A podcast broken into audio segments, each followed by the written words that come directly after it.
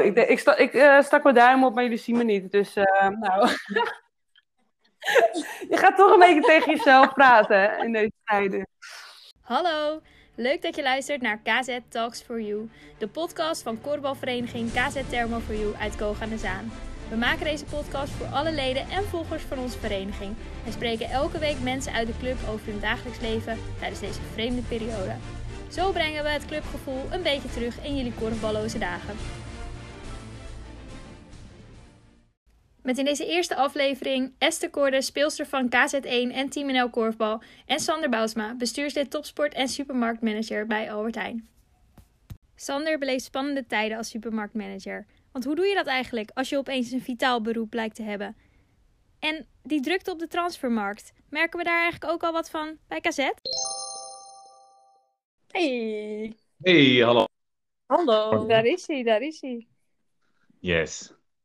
Straight out of the office, of niet?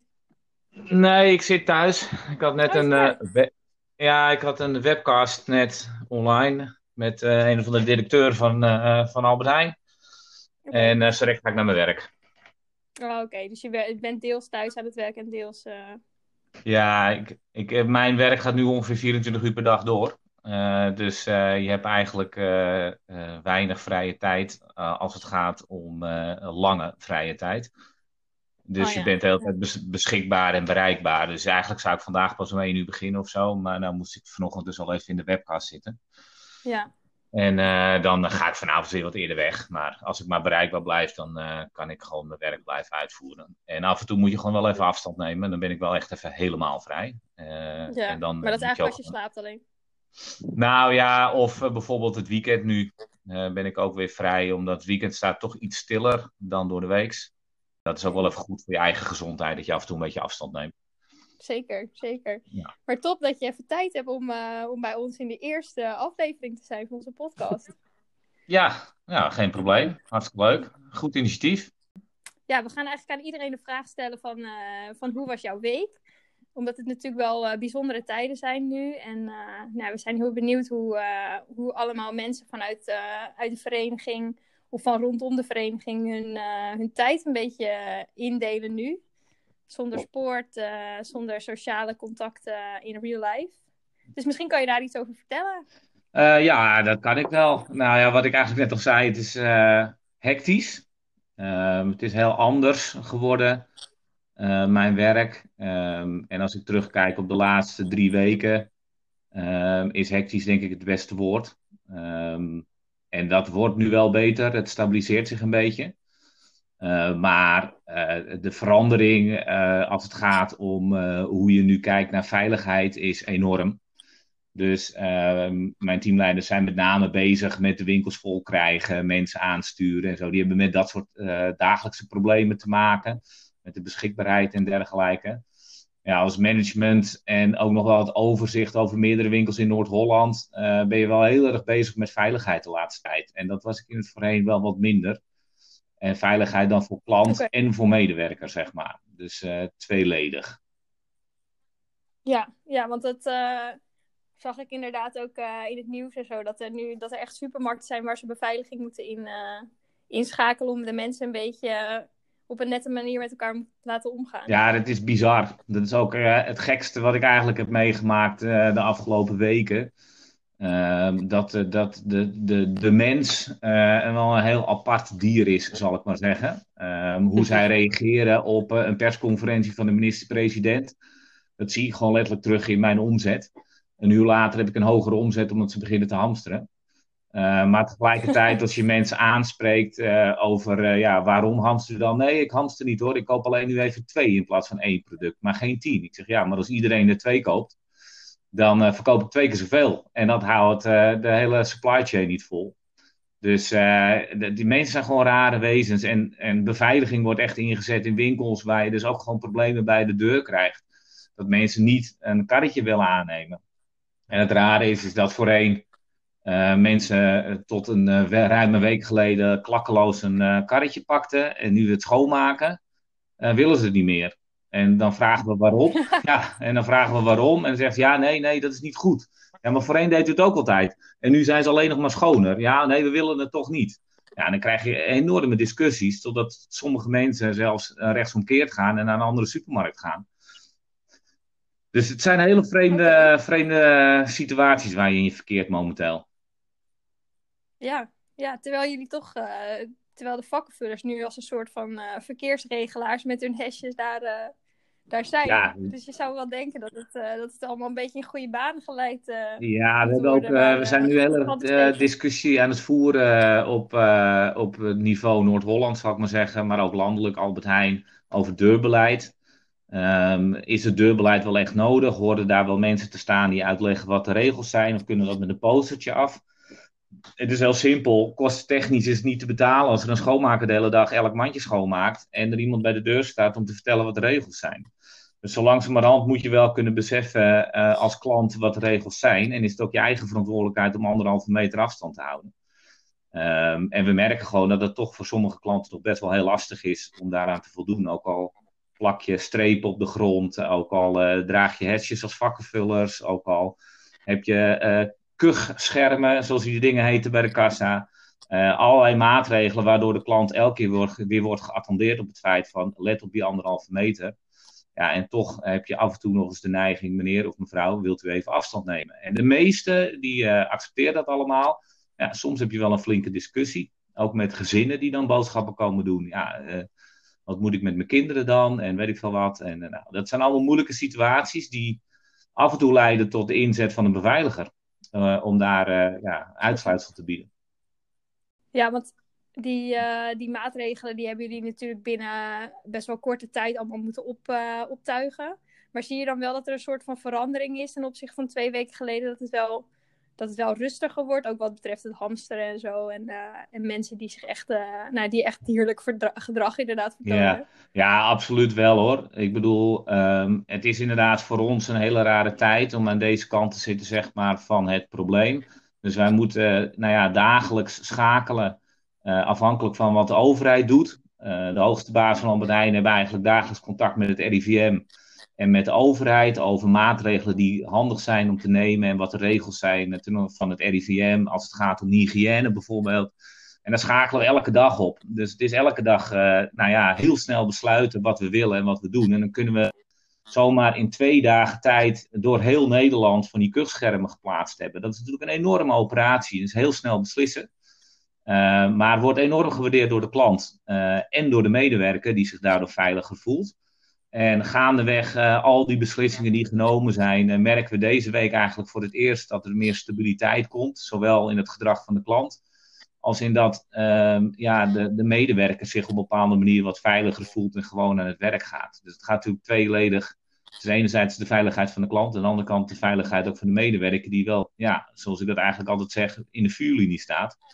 Met 25.000 eh, klanten in de week in mijn winkel, ja, heb je veel, nou ja, contactmomenten, terwijl de meeste mensen eigenlijk gewoon voor hun werk thuis werken. Ja, want Gaby, jij uh, werkt, dus, werkt, werkt of werkt in de supermarkt? Ja, ik werk ook nog in de supermarkt. Maar inderdaad, wat uh, Sander net ook zegt over die anderhalve meter. Wat ik vooral de afgelopen tijd beseft heb, is hoe erg je eigenlijk op elkaars lip staat normaal. Ja. Want als je soms anderhalve meter van elkaar afstaat in de rij van een kassa, dat is helemaal niet zo gek. Zeker als iemand wil pinnen en zijn pincode invoert en dat soort dingen. Terwijl er best wel veel mensen echt direct achter je staan op elkaars lip. Ja, zeker. Ja, wat, we. maar spreek jij ook mensen erop aan dan, of niet, Gabe? Nou, ik heb nog niet zo heel veel gewerkt, omdat ik zelf een blessure nu aan mijn enkel heb. Dus ik heb deze periode nog niet heel veel kunnen werken. Maar ik heb wel uh, één keer gewerkt afgelopen week. Daar heb ik wel meerdere discussies meegemaakt van mensen die dan heel snel opeens een boodschap moesten inpakken, omdat iemand te snel erop afliep. En uh, gewoon mensen die wel echt boos werden en zo. Maar wat ik voornamelijk wel merk, is dat uh, de wat oudere doelgroep, tenminste bij mij in de supermarkt, er het meest een probleem van maken. En het minst naar ons wilde luisteren. Omdat ze dan zoiets hebben van, nou weet je, ik vertrouw het allemaal wel en ik vind het allemaal wel goed. Dus ik weet niet of jullie oh, dat ook hebben meegemaakt, Sander. Nou, ik, ik merk vooral dat uh, de, de jongeren, en dan kijk ik ook eventjes naar de vakkenvullers zelf, zeg maar, dus de 16, 17, 18-jarigen, zou ik maar zeggen, die hebben nog wel de meeste problemen met afstand bewaren. Ehm, waar ik eh, af en toe eh, om me heen kijk en ehm, mensen aanspreek op een nette manier, nou, dan hebben ze daar allemaal wel oor naar en dan past zich aan. En dan vervolgens kom ik in de kantine en dan staan de tafels wat verder uit elkaar. En daar lunchen we dan met uh, 10 of 15 man tegelijkertijd, want meer kan niet. En dan, is, uh, dan komt de vakkenvullers komen binnen en die gaan hun uh, ding doen. En dan zitten er 16 of zo zitten daar te wachten. En die zitten gewoon hutje-mutje op elkaars telefoon, bla bla bla. En dus die beseffen helemaal nog niet zo goed wat dat anderhalve meter betekent ook voor hun. Want die denken heel vaak, wat je ook echt wel leest op internet en hoort op het nieuws, is van nou, jongeren worden niet zo ziek. Maar ja, dat is natuurlijk allemaal relatief. Als ze wel het oplopen en vervolgens iemand anders aansteken. Dus ik merk vooral dat het bij de jongeren wel heel erg moeilijk is om die anderhalve meter afstand te bewaren. Is ook volgens mij gewoon een beetje het, uh, het puberbrein, toch? Gewoon niet, uh, niet risico's kunnen inschatten of op lange termijn kunnen bedenken wat, wat de gevolgen Zeker, zijn. Zeker, dat denk ik ook. Ja, en als ik dan een rondje doe, afgelopen maandag bijvoorbeeld, uh, het begin van de week, doe ik even een rondje van nou, uh, wat is er aan coronagevallen in de families of in de omgeving. En dan hoor je toch ook bij de vakkenvullers, ja, opa is overleden aan corona of oma ligt heel erg slecht. Um, dus toch ook in hun omgeving gebeurt het gewoon. En toch zien ze inderdaad dat gevaar niet door het zelf niet op te willen lopen, zodat ze misschien besmet, besmettelijk zijn weer voor anderen. En uh, dat is best wel lastig. Nou, het is wel een uh, spannend verhaal, hè? Want je hebt eigenlijk dus opeens een uh, digitaal ja. beroep. Ja, wie had dat nog gedacht? Realiseerde je dat meteen? Of dacht je eerst van... ja, ik, ik, ik weet niet precies wat nou mijn rol, rol gaat zijn. In nou, in eerste instantie had ik het nog niet echt. Um, ik, ik, ben ook nooit zo van... je moet heel erg gek gaan doen of zo. Maar het lastige vind ik nu dat we gewoon nog niet weten waar we volgende week staan. Um, in mijn werk is super belangrijk dat je goed voorbereid bent, uh, dat, je, dat je kan inschatten wat de klant doet, um, uh, wat de gevolgen zijn. Pasen staat voor de deur, hoe doen we de voorbereiding, et cetera, et cetera.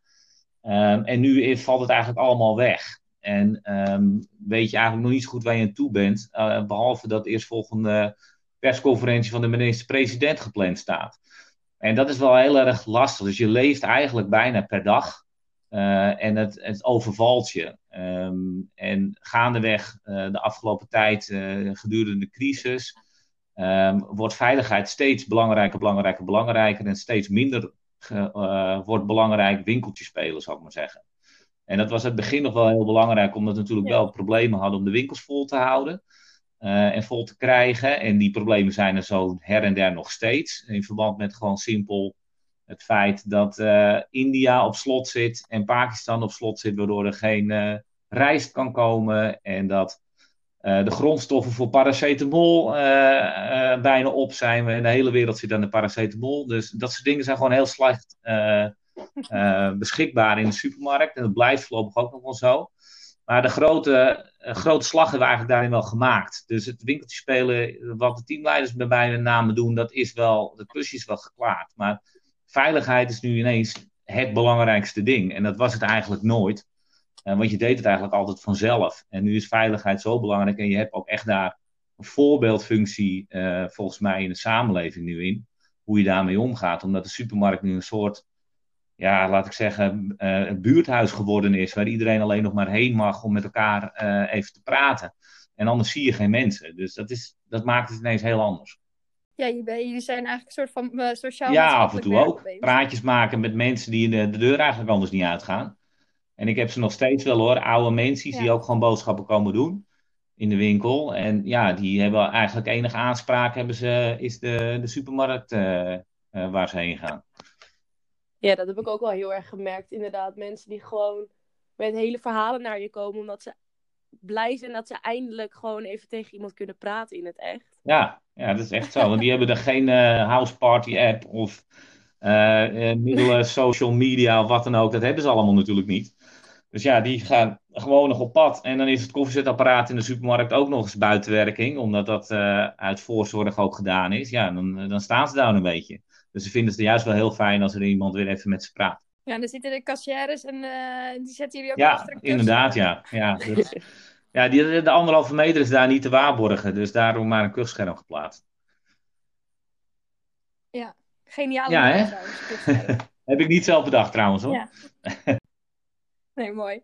Hey, ja, want ehm, ja, naast, eh, naast jouw eh, werk als supermarktmanager, eh, ik denk dat er trouwens veel cassettes dat niet eens weten dat je dat, dat doet. Want wij kennen je natuurlijk gewoon als bestuurslid topsport en speler van cassette 6.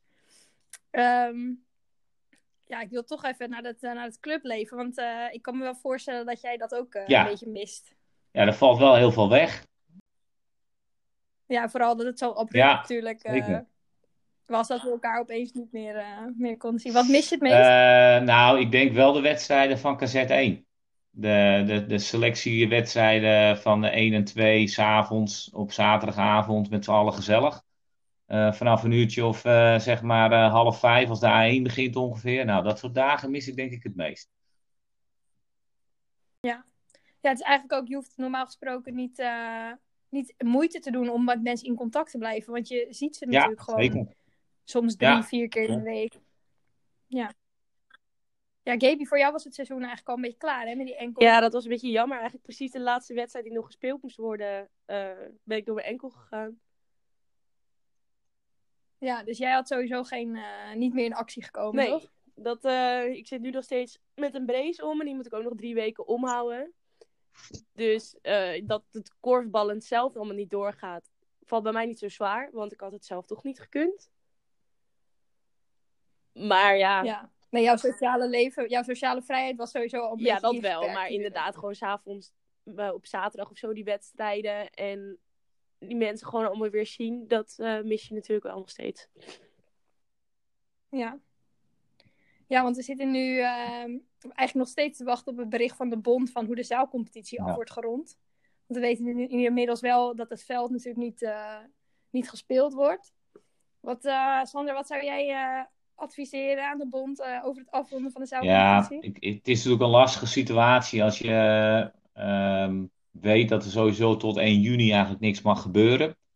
Ehm, rekening houdend met de fitheid van spelers, hoe snel die weer eh, fit zijn, zal je toch misschien pas na 1 juni eh, eerst kunnen gaan trainen en daarna pas weer een wedstrijd doen.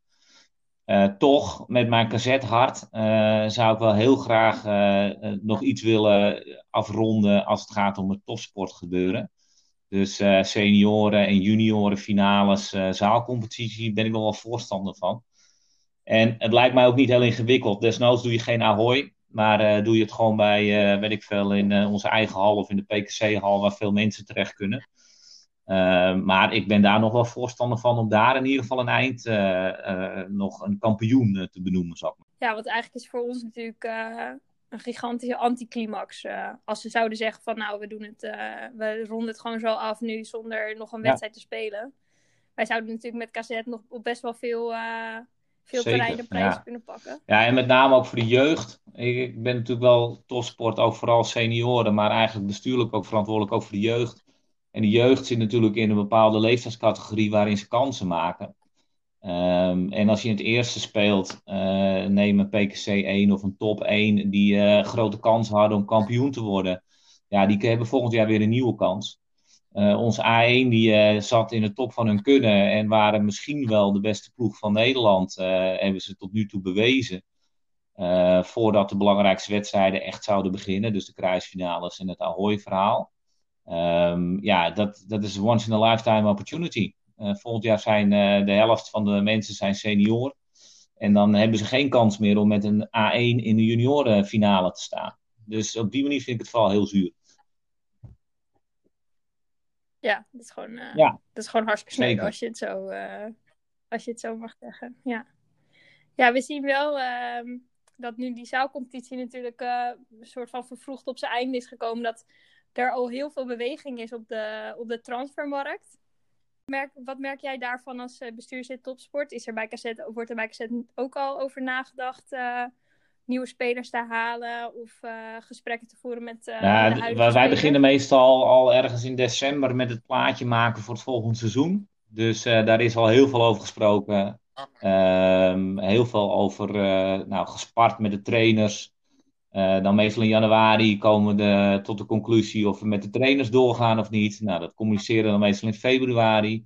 In januari spreken we ook met alle huidige spelers uit de selectie, gewoon allemaal één op één. Om te kijken wat hun wensen zijn en of zij volgend jaar nog bij cassette spelen. Nou, na die inventarisatie komen we tot een bepaalde conclusie en dan willen we spelers halen om versterking te hebben. Uh, of niet. Nou, in ons geval vonden we dat wel nodig. Uh, hadden wel wat versterking nodig naar volgend jaar toe. Om uh, toch wel weer echt bij die eerste vier te willen eindigen. Ehm, en daar zijn de eerste gesprekken over gevoerd, nog voor coronacrisistijd. Um, en ja, dan krijg je eigenlijk altijd het antwoord: ja, we wachten even tot Ahoy, tot de beslissingen gevallen zijn. En dat zegt eigenlijk altijd iedereen. Um, en nu dan ineens de competitie klaar is, merk je inderdaad dat dingen in een stroomversnelling raken. Nou, dan moet je contact houden met de mensen. Dat lukt wel vaak. Gewoon telefonisch of via een videocall. Uh, en helaas hebben we nog geen succes. Uh, dat moet ik er ook bij zeggen. Ja, we hebben wel ook met, okay. uh, met bijvoorbeeld Jelmer Jonker gesproken. Daar hadden we een goed gevoel bij. ook al wisten we dat zijn, zijn vriendin bij PKC speelde. PKC loopt behoorlijk vol. Op deze manier, met alle aanwinsten. Ja, en dan zie je toch dat het heel belangrijk is dat je echt om de prijzen moet meedoen, wil je mensen aantrekken. en dan kiest Jelmer toch weer, ook, ook al had hij echt wel sterk het idee om misschien naar cassette te komen, kiest hij toch wel weer voor de club waar hij de denkt prijzen mee te kunnen gaan winnen.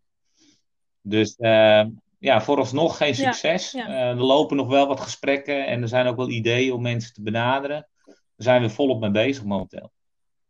Maar jullie moesten nu, jullie moesten nu natuurlijk wel alles uh, telefonisch doen en met videocall. Maar normaal gesproken moet dat natuurlijk ook gewoon. Ja, dat, de, geheim, de, Jelmer hadden dus nog gesproken voordat de crisis was. Dus dat gaat inderdaad een beetje in het geheim. En dan spreken we in wegrestaurants af.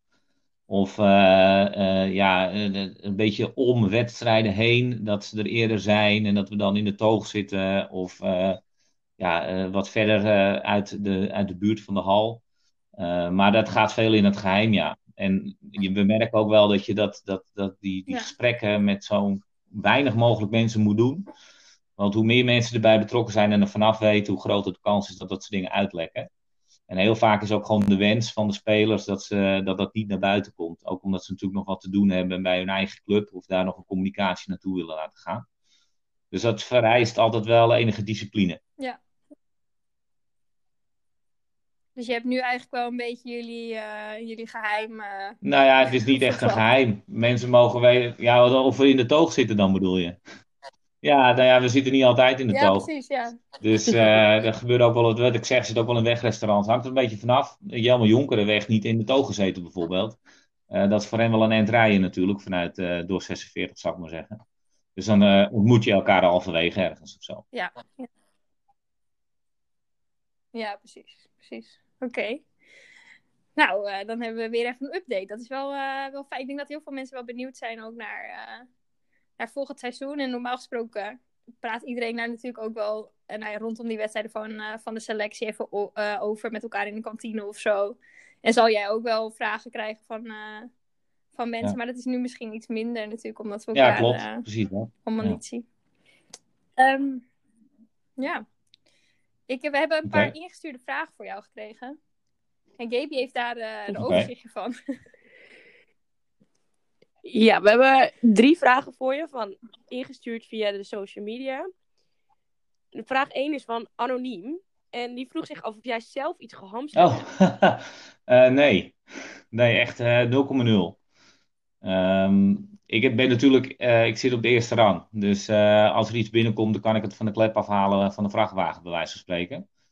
Dus nee, ik had geen reden om te hamsteren ook. Ik snap dat sommige mensen het doen. En op een gegeven moment kwam het ook een beetje in gevaar dat ik wel echt toiletpapier nodig had. Um, en ja, maar goed, dan zit ik eerste rang. Dus dan haal ik het zo van de klep en dan heb ik het. Dus nee, ik heb ook nooit moeite gehad om naar niets te komen het verbaast je niet dat mensen bijvoorbeeld wel met drie pakken wc-papier um, Nou ja, enigszins, uh, enigszins wel. Um, maar in principe hadden ze dat niet hoeven te zijn. En wat ik al eerder zei in het interview, dat mensen zijn gewoon hele rare wezens als het ware. En als er dan ineens paniek in hun hoofd zit, dan moeten ze hamsteren en dan komen ze bij het toiletpapier uit.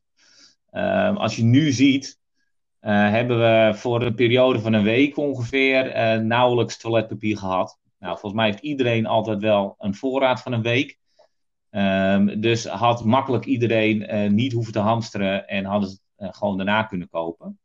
Um, maar toiletpapier is momenteel nog wel echt het lastigste uh, om uh, vol te krijgen. Dat is dan wel weer de grap. Uh, alle film. Het is ook een beetje kuddediergedrag of zo. Dat mensen zoiets hebben van ja, zij hebben allemaal ja. nu wc-papier. En straks heb ik ook geen wc-papier. Laat ik er ja, ook drie kopen. En ja, als het is een, ik heb gelezen ergens dat het een, een onderzoek is geweest van een of andere psycholoog. En ook al wil je niet hamsteren, maar als je ziet dat de rest uit jouw buurt dat wel doet, dan ga je het toch zelf ook maar even doen, want anders ben je de enige die het niet hebt. Hamster! Nou, we hebben ook nog een vraag, ook weer van Anoniem. Is het een reële gedachte dat alle medewerkers van supermarkten in Nederland een kleine bonus krijgen voor hun harde werk in deze moeilijke tijd? Ja, nou, het grappige daar, ik heb daar heel erg over nagedacht om ze bijvoorbeeld wel een kleine presentje te geven. Zo, dat gebeurt ook wel in supermarkten individueel die die, die, die beslissing nemen.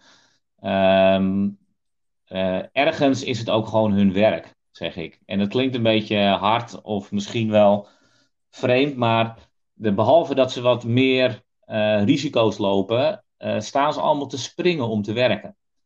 Um, want ze hebben toch niks, niks te doen. En op dit moment werken ze nee, ook niet precies. meer dan normaal bij mij in de winkel. Want er is ook gewoon nu niet meer werk dan dat er geweest is. Het is twee weken aanleiding geweest tot bijvoorbeeld kerst. En toen was het hard werken met z'n allen. Uh, maar voor hun verder, behalve vakkenvullen, wordt er ook niet heel veel meer gevraagd uh, momenteel. Dus eigenlijk is er niet zoveel veranderd. Is het mentaal niet wat zwaarder om er nu te Nou, dat zou je hun moeten vragen, eigenlijk. Maar uh, wat ik, uh, met, als ik van, van ze hoor, als ik met ze in, bespreek, in, in gesprek ben, uh, vinden ze dan wel meevallen. ja, wat we eerder al hebben benoemd, is dat ze zelf weinig gevaar zien en er eigenlijk altijd wel zijn. Het is eerder dat ik af en toe een ouder aan de ja. telefoon heb en dat die ouder dan zegt van, wat doen jullie er eigenlijk allemaal aan? En ik, of in, in, de, in het meest uh, extreme geval zijn er ook ouders die zeggen: Ik wil dat mijn kind niet werkt in deze tijd. Dat hebben we ook, maken we ook mee, dat ze thuis moeten blijven. Uh, maar voor de rest, die kinderen zelf en de vakkenvullers, uh, nou eigenlijk helemaal niet zo. Oké, okay, en dan hebben we nog een laatste vraag. Wat heeft het korfballeven of het verenigingsleven bij Cassette je gebracht dat je ook in het dagelijks of in het zakelijk leven kan gebruiken? Oeh, dat is wel een mooie vraag. Uh, ik denk dat dat wel zit in het, het sociale aspect. Uh, zeker ook nu, nu je dus een tijdje de, de boel stil ligt, uh, ervaar je uh, wat het verenigingsleven en zo'n groot sociaal netwerk als KZ je eigenlijk brengt. En je ook ontwikkelt op bepaalde vlakken, wat je dan ook in de praktijk of in een zakelijk leven kan gebruiken. En wat ik nu met name, als ik daarop terugkijk, heel erg waardeer bij Cassette, is dat je je hebt een groep van pak 500, 600 uh, leden. Iedereen is anders, iedereen verschilt uh, van meningen, verschilt van uh, inzet of uh, nou, inzichten. Um, en iedereen heeft zo zijn eigen dingen. Je leert daarmee omgaan en je leert dat respecteren en waarderen van elkaar. Je leert ernaar te luisteren. Um, en in mijn werk heb ik ook te maken met groepen van 500, 600 mensen die je leiding moet geven. Um, en dan, dan moet je ook zo erin staan, want iedereen is verschillend. Dus op die manier denk ik dat je met zo'n groot sociaal netwerk uh, van KZ uh, je ook heel veel ervaring kan opdoen met het omgaan van personeelsleden en luisteren naar ze en aandacht geven en waarderen voor waar ze voor staan. Uh, dus op die manier denk ik dat het, dat het mij best wel wat gebracht heeft, ook in mijn zakelijk leven. Dus een beetje mensenkennis. Ja, precies. En ook gewoon ja, de waardering voor iemands mening. En dat die anders kan zijn dan, uh, dan jij zelf denkt. En daarvoor openstaan. Ik kan mezelf nog heel goed herinneren dat ik bij cassette kwam. Dat ik gevraagd was uh, door de topsportcommissie toen de tijd om bij cassette te komen spelen. En dat ik dat heel spannend vond. En ik kwam bij cassette en iedereen was groot en nieuw en weet ik veel wat. En veel beter dan ik, dacht ik. En toen waren er grote namen als Chris Kaper en Rick Voorneveld die je dan meteen opnemen in de groep. En hoe belangrijk dat was voor mij, als ik daar nu op terugkijk, uh, voor mijn ontwikkeling bij cassette, maar ook dat ik me zo welkom voelde. eh, bij een vereniging. En dat ik eigenlijk helemaal opgegaan ben in heel kazet. En dat ik eigenlijk bijna niet meer kan wegdenken dat ik daar altijd heb gespeeld in mijn hele leven. En als ik dat dan vergelijk met het zakelijk leven, ik kom vaak genoeg in groepen binnen, dan ben ik ook weer nieuw. En of ik moet iemand introduceren die nieuw is. En hoe belangrijk het dan is om die meteen op te nemen en een plek te geven in de groep, zeg maar. Uh, dat is een klein voorbeeld van wat ik denk, ja, dat doet cassette toch goed. Ik vind het wel mooi wat je zegt over die, uh, over die verschillende mensen bij, uh, bij onze vereniging. En ook inderdaad, je ja. hebt eigenlijk gewoon altijd 600 meningen. en ik hoop, ja, ik hoop ook wel dat we, dat we in de komende weken in deze podcast gewoon iets meer verschillende mensen ook spreken die, die we dan toch iets beter leren kennen. Want ik merk toch wel, als, als we nu ook nadenken over wie willen we dan, uh, wie zouden we leuk vinden om te spreken, dan is het best wel lastig om dat te bedenken. Omdat je ook gewoon van heel veel mensen misschien niet eens weet wat ze ja. buiten het korfbal uh, doen. Terwijl we zullen heus mensen hebben die, die staan te zweten in een, in een ziekenhuis nu, die zich uit de naad aan het werken zijn. Of, ja, of ergens anders, juffen of meesters die, die online lessen aan het bedenken zijn. Dus dat, ja, dat soort verhalen willen we gewoon in de komende weken graag sparen. En ja, dat sluit wel echt mooi. aan bij wat, jij, wat jij ook zegt. Ja, want jij bent niet uh, de enige gast in onze eerste aflevering. We gaan ook oh, nog spreken met Esther. En jij, jij kent Esther natuurlijk wel goed. Ik zat trouwens te denken, want we hadden natuurlijk 18 april die ja. pubquiz gepland. Jij bent natuurlijk wel pubquiz Mattie van Esther. Ja, inderdaad. Die hebben twee keer de hoofdprijs. Met de vleespetten. Maar dat gaat nu dus helemaal, eh, helemaal niet door. Dus dat is wel jammer. Zullen jullie toch nog een uh, editie moeten wachten om, uh, om een prijs te pakken? Hey, wil jij, want het is wel, ik zou het wel leuk vinden als jij, jij iets te vragen hebt aan Esther of zo. Of een, weet ik veel, iets tegen haar te zeggen hebt nog. Um, we zaten natuurlijk best wel in een behoorlijke dip met de selectie vlak voordat de crisis begon. Um, en ik vraag me af eh, hoe Esther daar tegenaan kijkt. Um, of de, dan die, die crisis op een goed moment kwam, zou ik maar zeggen. Dus een geluk bij een ongeluk. Dus uh, we wisten eventjes, echt eventjes niet uh, hoe we het nou verder moesten aanpakken met selectie. het moraal was laag.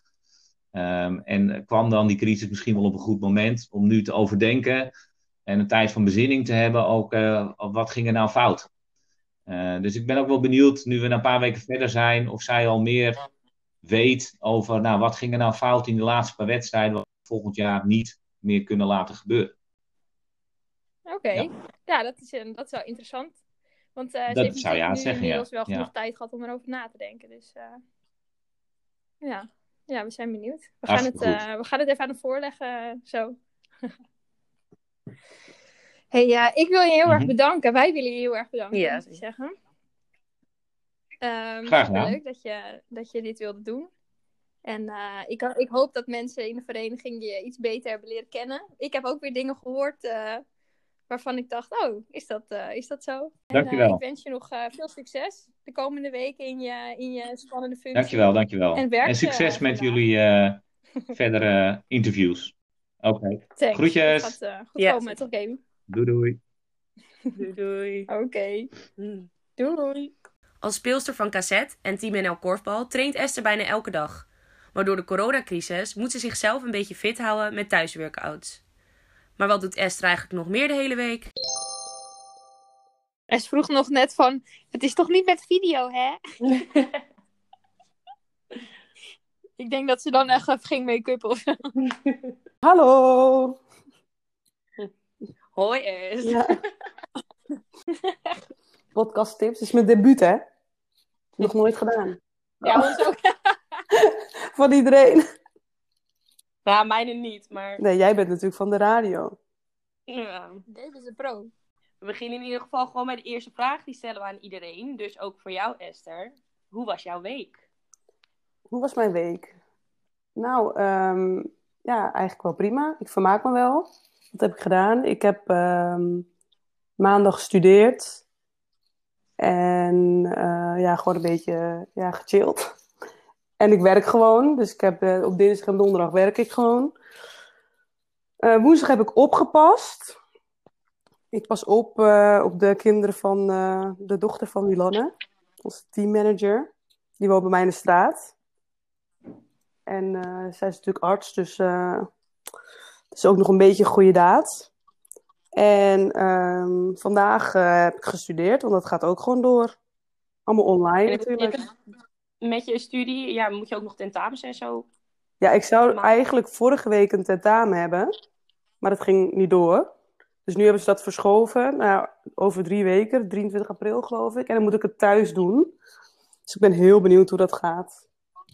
Ja, inderdaad. Dat is ook wel een beetje gek, meteen online. Ja, Ze proberen alles een beetje uit. ja inderdaad. Ik had vandaag dus voor het eerst een werkgroep online. Was ook wel een beetje raar. Zit je dus met 20 mensen via Zoom, volg je een werkgroep. Maar ja, in het begin een beetje ongemakkelijk. Maar op een gegeven moment dacht ik wel, ja, ging het ook wel prima. Je moet gewoon eventjes aan wennen dat het anders is dan normaal. En wat studeer je eigenlijk precies? Ik weet niet of iedereen dat weet natuurlijk. Ik ben bezig met een master zorgmanagement. Oké. Lekker eh, relevant eh, in deze periode. Het gaat heel veel over corona. Ja, daar kan je natuurlijk wel eh, meteen op inhouden. Ja, met zoiets. ja. En met oppassen, zei je, ben je dan zelf niet bang dat je daarin iets overbrengt of oploopt? Of, ehm, Ehm, nee, eigenlijk niet. Want ze zeggen natuurlijk ook dat kinderen eigenlijk eh, ja, het niet zo snel kunnen krijgen. En eh, zolang zij ook gewoon zegt van eh, het is prima, zij is arts, dus ze zal het wel weten. Dus ja, eigenlijk niet. En het is wel gewoon leuk ook om te doen, want de dag gaat best wel snel met twee van die kleine kinderen. Dus ben er niet echt bang voor. En het is bij mij in de straat, dus ik loop even 200 meter en ik ben er. Ik hoef ook niet eh, met het OV of iets eh, om er naartoe te gaan. nee, precies. Houd je ook even bezig natuurlijk. Ja. En hoe zit het met jou met sporten natuurlijk? Want dat gaat nu allemaal niet door, de trainingen. Hou je jezelf nog een beetje fit? Ja, ja, ik ben eigenlijk bijna wel elke dag, nou ja, elke dag, of vijf dagen of zo in de week aan het sporten. Gewoon thuis ben ik eh, oefeningen aan het doen. Ik heb natuurlijk, eh, ik heb thuis wel wat spulletjes, kettlebell en wat elastieken en zo'n abwheel heet dat. eh. dus eh, daar ben ik gewoon oefeningen aan het doen. En ik ben aan het hardlopen. Echt niet mijn ding, maar ja, moet ook gebeuren. Ja, je moet ook een beetje conditie op peil houden natuurlijk, hè. Ja, Dus ja, gisteren 7 kilometer gedaan. klasse. Ja, Oh. ja, het verbaasde mezelf ook. Ik was ineens heel ver en toen dacht ik, nu moet ik nog terug. En toen was het ineens 7 kilometer. Ik wilde echt gewoon een klein rondje doen, maar ja. Dat heb je als je nog niet precies weet waar je heen loopt, hè? Nee, want je woont nu sinds kort in Amsterdam. Ja, En hiervoor woonde je dan met twee huisgenoten. Merk je wel het verschil dan nu, dat je alleen eh, bent? ja zeker nu eh, in deze tijd natuurlijk, dat je ook eigenlijk niet eh, de deur uit kan. Dan ben je wel echt heel erg alleen. Maar eigenlijk tot nu toe, ik verveel me niet.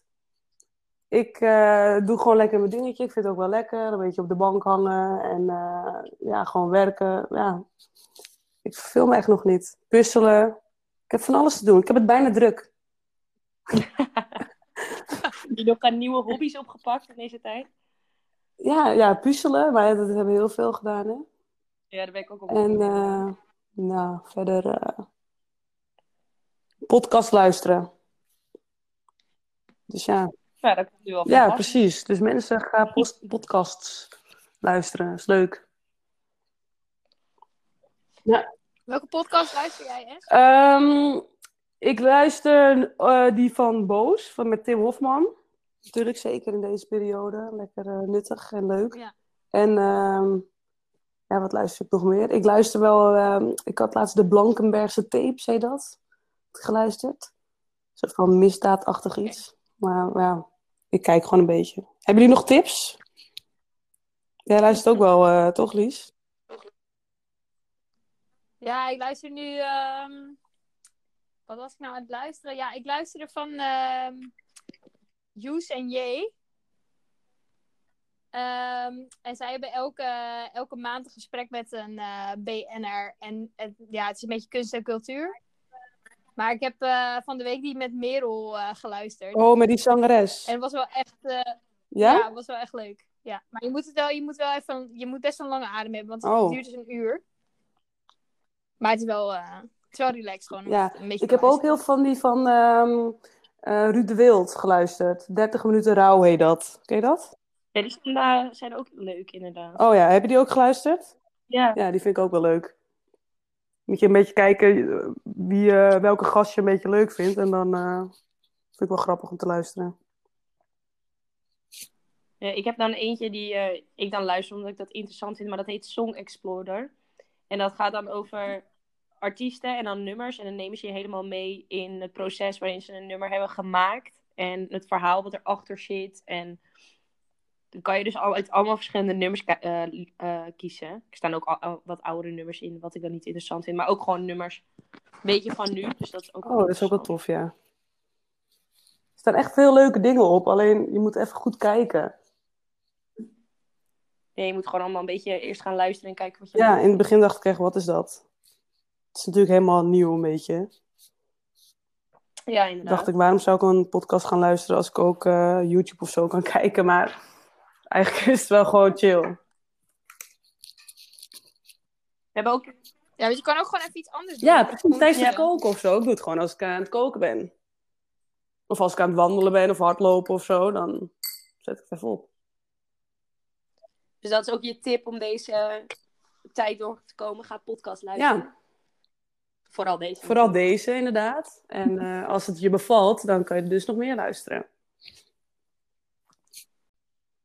Maar ja, ik ben wel erachter gekomen hoe belangrijk dus sociale contacten zijn. Dat je echt Ja, denkt, klopt. ja, je moet gewoon mensen spreken. Als je echt niemand zou spreken, nu kan je gelukkig facetimen en bellen en weet ik veel. Als je dat ook niet zou kunnen, naar je opa of oma, het is toch zielig? Nee. Die dat niet snappen. Ja, ik eh, maak dat zelf nu niet mee, Oh, want dat- ik heb geen opa's en oma's meer. Maar mijn moeder werkt dan in een verzorgingshuis en die merkt het daar ook gewoon. Ja, die mensen zijn echt eenzaam. Dat mensen op bezoek kunnen komen en zo. En ook heel veel dementerenden die dan zeg maar wel dement zijn, maar dan wel altijd wisten dat hun familieleden nog langskwamen. En dat Ja, maar die snappen het ook gewoon natuurlijk echt niet. Ik bedoel, eh, hoe moet je zo iemand uitleggen wat er aan de hand is? Kan gewoon niet. Daar, die had ook wel weer een grappig puntje eraan. Want ze zat eerst over dat heel veel mensen een beetje in paniek raken over dat de kappers en allemaal niet meer open zijn. En dat mijn moeder eigenlijk zoiets had van ja, ik snap niet zo dat mensen zich daar zo druk om maken. Maar die oudjes dus bij haar, die hebben normaal altijd zo'n permanentje en die laten dat altijd weer, elke week laten die dat weer een beetje bij je krullen en zo, zodat het allemaal goed zit. En die hebben nu Ja, allemaal van dat oh. sluikhaar, dat ligt gewoon allemaal plat op. Maar dat is toch ook zielig, want die mensen denken echt, oh, elke week lekker naar de kapper. En die kijken daar echt naar uit, want die vinden dat gewoon belangrijk, dat ze er goed uitzien. Dat kan dan niet meer, dat is toch zielig? Ja, echt sneu. Oh, Lies, jij zit gewoon te lachen. Ja, Nee, ja, het is echt sneu. maar Het is echt even, ik skype dus Ja. wel gewoon met mijn opa van 97, hè? Hoe bruut is dat? Ja, dat is klasse. Nou, Dat is wel echt goed. dat hij dat gewoon snapt ook, hè? Ik bedoel, nou ja, hij snapt het niet. Hij weet hoe hij moet opnemen, maar het is toch goud dat het kan. Nee, hij kan niet bellen. Jij hij kan alleen gebeld worden. nooit jou. Ja, maar dat is wel gewoon wat ze nodig hebben, toch? Als je daarmee eh, Ja, maar ja, mijn oma, die, ehm, die kan dat niet, want die snapt het niet. Ja, dan zit je, ja. Nee, ja, dan zit je. Dus ja. Gedoe allemaal, jongens. Tijden. Het zijn tijden. Maar later Ja, tijden. zeggen we, Het zijn tijden. Jezus, weet je nog, die coronacrisis? Zaten we gewoon maanden thuis. We hebben ook heel wat ingestuurde vragen voor jou. Want via de Oh. social media kon eh, iedereen vragen voor je instellingen. Of insturen. Ehm, laten we met de makkelijkste voor je beginnen. Die is van Joost. Oh, van Joost. het zal niet. Joost wil graag weten wat je van Mokro Mafia vond. Oh, ik heb seizoen 2 nog niet gekeken. Ik heb wel seizoen Oh, 1 dat- gekeken. Maar eh, nee, seizoen 2 nog niet. Dus eh, ik heb nog heel wat eh, series te kijken. Ja, Ja, dan wordt dat in ieder geval een kort ja antwoord. helaas. Maar seizoen 1 vond ik wel leuk hoor. Ik was daar ooit een tijdje geleden aan begonnen. En toen dacht ik, huh, nou, ik ga niet verder kijken. En toen heb ik hem laatst toevallig gekeken. En die vond ik wel leuk. Dus ik ga seizoen 2 sowieso kijken. Dan laat ik weten wat ik ervan vond, Joost. Hij zei ook eh, Jalla Esther. Dus of je ook een beetje Oh, Marokkaans nee. spreekt ondertussen. Nee, helemaal niet. Ja, want dat vind ik wel, ze schelden zoveel in eh Mokromafia. ja, Ja, dat is wel heftig. maar ik vind het wel eh, een leuke serie. Daarna hebben we nog een vraag van Olly. Wordt er bij jullie in de selectie nog getraind op schottechniek? Of wordt daar bij cassette überhaupt niet op getraind? Oh ja, is dat, is dat een vraag eh, naar aanleiding van eh, het seizoen? nou, in principe eh, trainen we wel op schottechniek, ja. Dus, ehm, En in deze periode denk ik dat hij daar ook nog een oh, beetje... hij bedoelt nu? toe. Nee, nu. nee, ik in ieder geval zelf niet, want ik heb thuis geen, geen bal en geen paal. Dus eh, ik kan echt helemaal niks met, eh, met korfbal. Maar misschien dat als mensen in de buurt of zo een, eh, een paal en een bal hebben, dat ze nog een beetje kunnen schieten. Maar ik heb zelf echt al een tijdje, nou ja, sinds de laatste wedstrijd geen bal aangeraakt. En nog even te spreken dan over die laatste wedstrijd. Ik denk dat je het er liever niet over. Nee. hebben. Maar zoals we net hadden verteld, dat we ook met Sander Boutsma gesproken. En eh, die had voor jou ook nog een vraag meegegeven. Want eh, ja, voor het einde van, deze, van dit seizoen, door de crisis, waren jullie toch net even in een dipje beland. En eh, Sander wilde graag weten of de crisis eigenlijk voor jullie net op tijd was gekomen. Op deze manier. Die coronacrisis. Ja. Nou ja, ik ehm, heb natuurlijk wel zitten grappen. Ik zei van, ah joh, weet je, als we het wel hadden gehaald, hadden we toch niet kunnen spelen. Dus eh, het is maar goed dat we het niet hebben gehaald. Maar dat is natuurlijk helemaal niet waar, want uiteindelijk bouw je er alsnog van. Dus ja, eh, die crisis, eh, ik had liever gewoon wel kunnen zeggen dat we de play-offs hadden gehaald. Ook al hadden we ze niet kunnen spelen. Ja, precies. En hebben jullie nu ook wel wat meer tijd om erover na te denken en zo gehad? Denken jullie dat dit de volgende keer voorkomen zou worden? Hebben jullie een beetje een oorzaak eruit kunnen halen? Nou, we hebben natuurlijk wel eh eh, nabespreking gehad en het erover gehad met z'n allen. Maar ik denk ook dat ik had echt, echt wel een eh, flinke kater. En als ik er nu aan terugdenk, denk ik nog steeds, eh, ik wil het er liever niet over hebben. Want ja, ik voelde me gewoon echt heel, ik zal niet schelden, maar gewoon eh, niet, niet, eh, niet fijn. en, eh, maar door die, door die coronacrisis, op, ja, dan denk je ook wel op een gegeven moment... eh, dan denk je er minder aan, want dan heb je allemaal andere. Ja, het zet wel ook een beetje. Je hebt weer een andere kijk op eh, hoe het is, want het is veel belangrijker dat iedereen gezond blijft dan. ja, het korfbal. Dat zie je nu ook wel mooi terug, eigenlijk overal. Ook met voetbal en. ja, dan is een verlies tegen groen-geel, doet wel heel veel pijn. Maar ja, het zet ook wel alles. op. Maar hebben jullie wel een beetje kunnen bepalen dan wat er mis is gegaan? Ja, Of het is, het is zo moeilijk, want weet je, als we die wedstrijd nog een keer spelen, dan eh, gaat het heel anders. Dat weet ik zeker. Dat, je speelt eh, tien keer zo'n wedstrijd, en, of nou ja, misschien wel vaker. Je speelt honderd keer zo'n wedstrijd en eh, dit gebeurt dan één of twee keer, zeg maar, zo'n zo'n off-day. Dus dat is moeilijk Ja. om dan eh, echt eens te, zeggen wat er precies fout gaat. Maar we hebben daar natuurlijk wel over gehad, ja. En had jij van tevoren van die wedstrijd dan nog een beetje spanning? Of had je eigenlijk wel zoiets van, nou, dit wordt hem wel. Deze halen we wel binnen. Nou, ik had wel een beetje spanning hoor, want ik dacht, oh, groen-geel daar is, is nooit echt lekker. En eh, het is natuurlijk altijd een beladen wedstrijd. Maar ik had, ik had niet. Het, eh, het scenario was niet in mijn hoofd gekomen dat we zouden verliezen, laat ik het zo zeggen. Nee, precies. Nou, dan zullen we er snel over Ja, ja, heel goed. Mensen zetten hem uit, denk ik, als ze dit, eh, dit allemaal horen. ja, precies. Ja, inderdaad. We hebben nog meer ingestuurde vragen namelijk voor je. Ehm, Jens wil graag weten van welke club jij overkwam naar KZ. Van geen. Ik heb altijd al bij cassette gespeeld. Sinds, eh, nou, de, de- volgens mij had had je, heette toen nog de FV of zo, de Welpen. Ik weet niet. eh, ja, sinds dat ik, eh, ik was geloof ik zes of zeven, ik weet het niet eens. Altijd bij cassette gespeeld.